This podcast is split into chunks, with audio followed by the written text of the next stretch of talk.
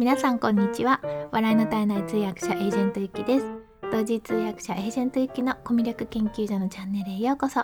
このチャンネルでは通訳やナレータープレゼンターなど言葉で伝える仕事をしているエージェントゆきがどうやったらもっと心に届く伝え方ができるのかを様々な側面からお話しするのが半分そして残りの半分は好きなもののことや気づいたことを楽しく皆さんにシェアするチャンネルです。ということで今日も聞いていただいてありがとうございます。え今年もあと3日ということで全然実感がないんですけれども12月が終わろうとしております。で今日はですね今日はあの確定申告を最近ちょっと頑張ってたんですよ。12月の末までにはあの一旦終わらせてもう今ねもうクリックするだけでできるようになってます。まだあの申告できないから2月の16でしたっけ？15にならないと16かな？アップできないのでできないんですけどもクリックすればいいっていう状況になっててもう私的には大満足なんですけど、えっと、どんな確定申告のツールを使ってますかっていう質問があったんですね。なので今日はそれに答える回にしようかなと思ってます。どんなことが便利なのかっていうお話とあとあの結構ちょっとちょろちょろ出てくる白色申告と青色申告何が違うのとかあの青色申告だとどんな風になるのとかっていうのもちょっと聞かれたのでそれもちょっと簡単に答えたいなと思ってます。まあ、これは本当に奥が深いですし、えっと、私がもしかして勘違いしているところとかもあるかもしれないので正確なことはやっぱり国税庁のホームページですね国税庁のホームページとかあとはあの税理士さんが発信している内容とかでチェックした方がいいかなと思って私も毎回チェックしてますあの怪しいなと思ってん？と思ったことはチェックしてるんですけどでも勘違いして進んでることも実はあるかもなんですよね。まああんまり大きな勘違いはこれまでしてないですけど。でね、えっ、と、マネーフォワードっていうのを使ってます。確定申告のツールは。で、確定申告のツールで結構有名なのが、えっ、と、その、まあ、クラウドタイプと、あとはもうソフトウェアで自分のパソコンにダウンロードして使っちゃうタイプっていうのが2つに大体分かれるんですね。で私はそのクラウドタイプっていうのを使っていてでその中にもいろいろ会社があるんですけど消費者向けというかなんかあの個人事業主向けによく使われてるのがマネーフォアワードとあとフリーっていうあのフリーっていう英語の単語に E が1個ついてるフリーっていうのがあって結構この2つを目にすることが多いなと思います。で私が選んだ時もそうででねなんでこっちにしたかっていうのはそんな理由ないんですよ。なんかどっちにしようかなと思ってあなんかこっちのが使いやすそうだなって直感かな。あのラジオの配信プラットフォームとかでもそうじゃないですか。なんか直感的にデザインとかあこれ見やすいなとかなんかそのくらいの感じです。多分機能的にはそんなに変わらないんじゃないかなと思います。多分値段的にもね。でえっ、とであと値段なんですけど有料プランと無料プランがあって初めはね無料で全然 OK って感じですね。で無料だと年間50個までエントリーできるんですよ。で初め例えば副業とかあの会社員しながらの副業とかで始める場合ってそんなにないじゃないですかいきなり1ヶ月目からすごい商売が繁盛しちゃったら別にもう本業やめちゃっても大丈夫というか本業できなくなっちゃうので私の場合だとあの本当に始めた頃っていうのは有給休暇を使っての通訳の仕事とかだったんですね。で有給休暇を例えば4日間とか取ってであの展示会の仕事とかをするするっていうのを年にまあ初めほんと3回とかですかね。年3回とか。年3回とかででまあ、20万いかないぐらいですよね。でまあもっとその前は友達に頼まれた翻訳をやっての3万だったか5万だったかっていうのが年間の売り上げだったっていうこともあって 1件だけっていう。でしかも経費なしっていう感じだったので50件まで年間50件までっていうふうに思うと意外とねなんかま副業レベルで始めたばかりの方でででも個人相手だとあれなのかな？個人相手で例えばたくさんどんどん物がコンサルとかで売ったりして、まず1件3000円とかね5000円とか売ってる方いるじゃないですか。ああいう方だとまあ結構50件超えちゃうのかな？私の場合はまあ会社当てあの対会社なのでまとめて例えば4日間であのいくらっていうのをまとめてこう振り込んでくれるっていう形になるので50件ってなかなか超えなかったんですよね。なのでね無料プランも使ってた期間も結構長いです。でいよいよあのエントリーの数が1年あたり50件を超えてしまうと有料プランになるんですけどそれもね1ヶ月間年額っていうのがあっても絶対1ヶ月の方をおすすめしますね。あのもう本格事業やってる方じゃない方はです、まあ、その方は別に今のこの私の話をあの聞いてもええっていう感じなので初心者向けの今日はお話なんですけど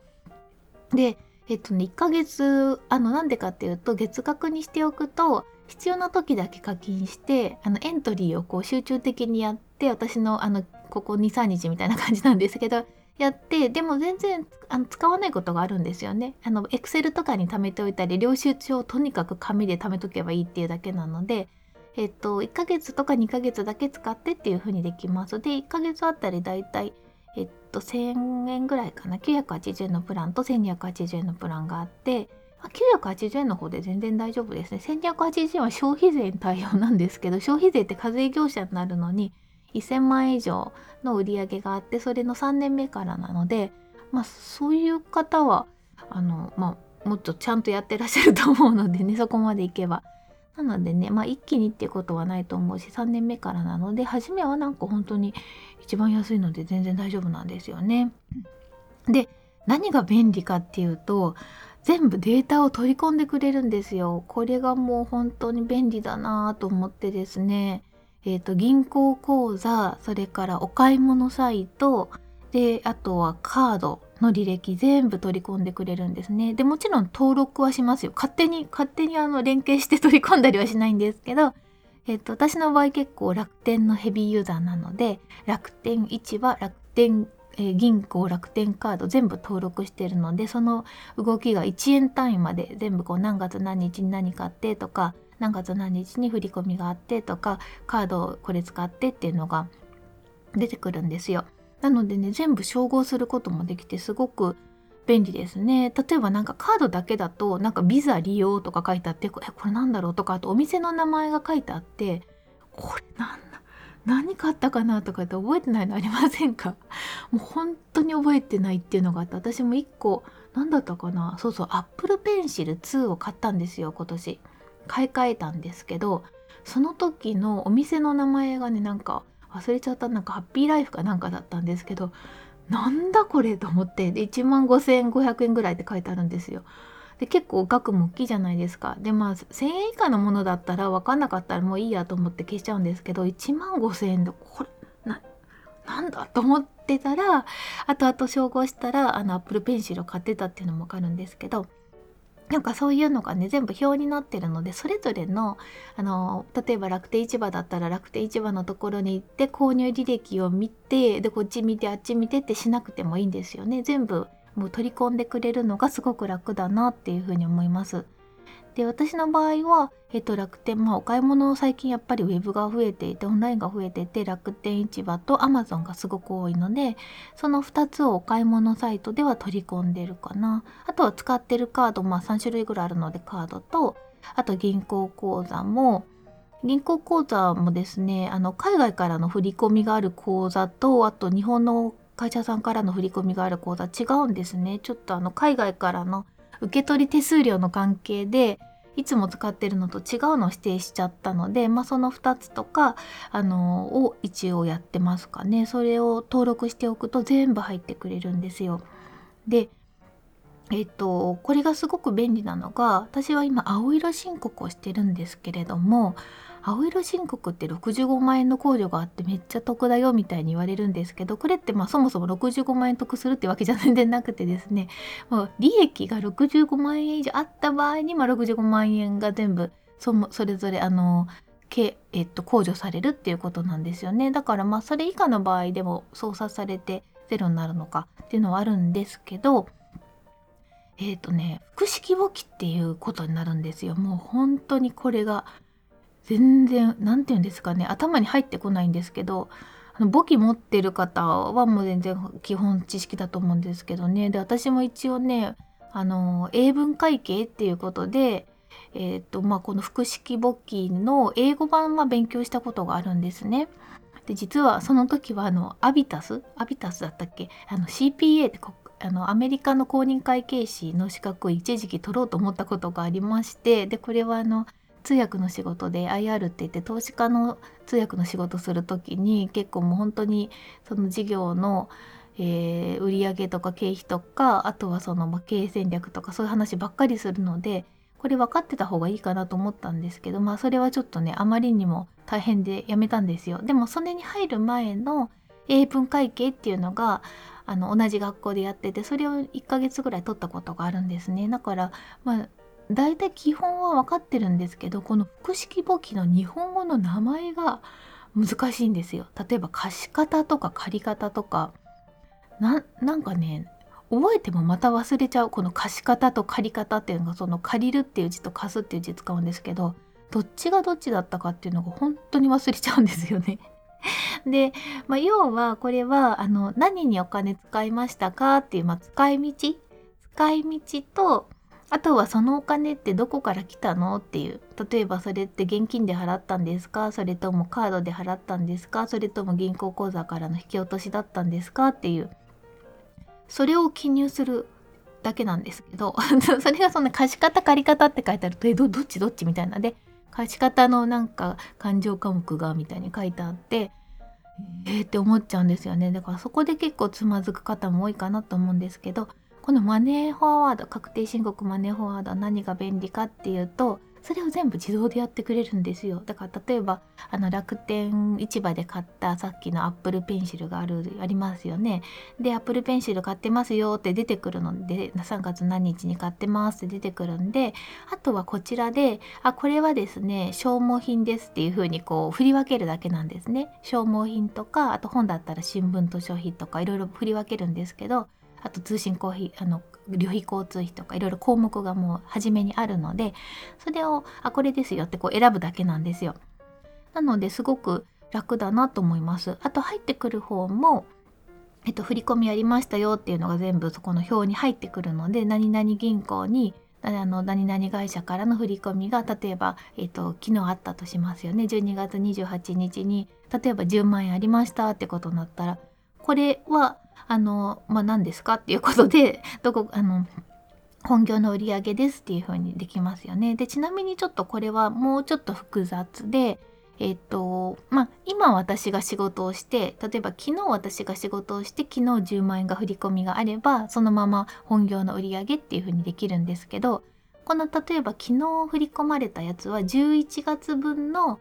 えー、えっと、報酬をまとめて12月翌月の例えば月末に振り込みますっていう契約とかよくあるじゃないですか。でそういう時だと,、えっと11月分が12月に振るんですね。でその時はもうその、えっと昨日の売り昨日の時点で日付で入ってきたからすぐ売り上げっていうふうにはできないんですよ。えっと発生主義っていう言葉があってで今日本のその大体会計だと発生主義を使ってるので売上は11月ですよってことで例えばじゃあ11月の、まあ、3つぐらいやったお仕事の合計が10万円でしたっていうことだったら11月末とかに私の場合はどこどこ会社様で、えーと、売上本業の売上が10万円でしたって書いてで売掛金っていうのにしとくんですねまだ入ってきてないので。で、えっと、入ってきた段階で、えっと、売掛金が、え、どこどこの銀行口座に入りましたっていうふうに処理するっていう感じなんですけどなのでまああのこれはどうするかっていうともうあの売上が立った時点で自分で売上と売掛金っていうのを作っとかなきゃいけないんですけどね。でもまあこれも慣れればできるようになるんですよね。そこら辺がちょっとねめんどくさいなってやっぱり思います。だけどまあそれであのやっておかないと後から税務署の方が来られた時にどうなってるんですかってぐちゃぐちゃになってるともう大変だしちゃんとやっとかなきゃなと思うのでそういう風にやってます。で、えっと、今青色申告の話してたんですけど、えっと、白色申告だとねこの複式簿記まで使わなくていいんですよねだからもう全然楽で初めは私はこのマネーフォーワードを使い始めたのは結構最近ってさっき言ったんですけど白色申告してた時とかはあの全然ねあのこれ使ってなかったんですよ。で本当にエクセルで全然良かったんです。エクセルでどこどこ会社からいくらで何月何日どこどこ会社からいくら。でまあそんなに件数もなかったので書いてで経費は何々にいくらって書いてでそれを引くっていう。そしたらあの利益が出ましたいくらっていう感じでそれに対してあの控除とかをしてそれで税金いくらっていう。本当になんかエクセルのお小遣い指標をちょっとあの発展させたようなものぐらいで大丈夫だったんですね。うん、だからまあ無理に使わなくてもいいんですけどただこのカードとかえーと、市場楽天市場とかね銀行とかアマゾンとかのデータを全部取り込んでくれるっていうのはすごくいいので、まあ、そういうあのお買い物が経費になるっていうようなお仕事されてたり副業されてたりする方には便利かなって思いますね。パソコンとかあとあの本当文房具からマイクからいろいろその仕事に関係するものであれば経費になりますからね。であとちなみにあのパソコンもですね経費になるんですけどパソコンとかはね、えっと、減価償却っていうのがあって大体まあ4年なんですけどパソコン4年って決まってるんですけどなので20万で買ったパソコンも今年20万に一気に通常はま経費にすることができなくて今年は5万円来年は5万円っていう感じで4年に分けて減価償却をしてそれを経費に計上できることになってるんですね。でまあ、青色申告するとこれを一括で今年20万ですってことで計上したりもできるんですけれども、うん、それもあのこの確定申告のマネーフォアワードだと,、えー、とどうやってやるかっていうのが結構簡単に選べるようになってます。であとあそうそうすごく良かったなと思ったのは、えー、とこのマネーフォアワードの確定申告を申し込んだ時にプレゼントでえっとね、本みたいなのが送られてくるんですよ現物の本で結構厚みがあって A4 サイズだったかな。結構大きくてでページ数もあるんですけどそれがねガイド使い方のガイドになっててあれがすごく便利でした。で例えばこのこれってどうするのみたいなことってすごく疑問やっぱ出てきちゃうんですよね。でその時にググればいいしあとはそのマネーフォアワードの画面上にもあかりさんっていうそのチャットをしてくれる方がずっと常駐してて、まあ、AI なんですけどで分かんない言葉があった時とかそれを打ち込むとあのヘルプをしてくださるんですけどでも意外とね手元に紙の本であるっていうのはねいいんですよ。なんか受験勉強じゃないですけどえっとえっとえっとってこう紙で調べてでこれってあそこに書いてあったなっていうのが記憶に残るとまたもう一回疑問があった時にその本のの同じページ開けばいいっていうのもあるし意外とその紙の本で、まあ、電話帳じゃないですけどねえっと、そういう情報をまとめてくださってるのはすごくありがたいなと思いました今もう使わないのでもう捨てちゃったんですけどあの初期の頃は本当にそれがあのバイブルのようにして使ってたんですよ。でそれは無料プレゼントで、まあ、いらない人はいらないって言えるんですけど欲しいっていう風にすると郵送で送られてきます。あれがすごく良かったなっていう風に思います。ということで私はあの確定申告のツールはマネーフォワード使ってますよっていう話でした。ではコメント返しのコーナーです。2回前の配信の来年はもっと自分に投資しようにコメントいただいてます。これも確定申告絡みですね。研修費があんまり使ってなかったなっていうお話です。えー、まず、井出志保さんからです。自分への適切な投資、本当に大事と改めて思いました。限られた時間の中で、今の自分にしかできないことを選んで投資していこうと思います。今日も楽しくて刺激的なお話ありがとうございました。ということであ、りがとうございます。いや本当にそうですよね。自分への投資っていうのがやっぱり自分がこう成長していくっていうのが一番大事なことかなと思うので私も来年ももっと投資していこうかなと思います。それから姫野さんからです。自己投資僕ももっとガンガンに頑張ろうと再認識できました。ありがとうございます。ということです。ありがとうございます。えそれから女性向けマーケティング専門家のつぐみさんからです。自己投資大事ですよね。外注を多くして自分の時間を増やすようにと税理士さんから私も言われたので今年は外注を多くしました。ただ自己投資も気をつけないと沼にはまりますよね。っていうことでああ税理士さんつけてるんですね。羨ましい。というかすごいなと思いました。そうそうそうそう。そうね。やっぱ自己投資気をつけないとねなんか本当にあのつぐみさんもそうだと思うんですけど自分で事業やられてる方ってなんかこう細かい作業に忙殺すると本来だったらその人しかできないその考えるっていうところとかあまあ本当に、えーと、大事な部分ができなくなっちゃうじゃないですか。なんか外注さんをたくさん使うっていうのは本当にすごくいいなと思うんですけどあとは本当に自己投資をしてで自分自身がこう大きくなって雪だるま式になんか知識的に大きくなってできることを増やしていくっていうのが大事だなって思ってます。ありがとうございます。すぐみさん。それからカレンさんからです。いろいろなことがネットなどで簡単に得られる世の中でも自己検査のためにしっかりお金をかけるという精神が素晴らしいです。勉強してるのが好きっていうの分かります。ゆきさんの考えのシェアのシェア勉強になります。ありがとうございます。ということでカレンさんも勉強好きなんですね。あよかった。なんかこの年になると言っても変じゃなくなりますよね。中学校とか高校とか、まあ、大学の時になんか勉強が好きっていうとイコール真面目キャラとか陰キャラみたいに思われそうであんまり言えなかったんですけど、まあ、実は結構好きなのになと思ってたりしてましたということでカレンさんもありがとうございました。皆さんのコメントまたご紹介させていただきますのでぜひぜひコメントご質問などありましたらお寄せください。ということで今日も最後まで聞いていただきましてありがとうございました。素敵な一日をお過ごしください。お相手はエージェントキでした。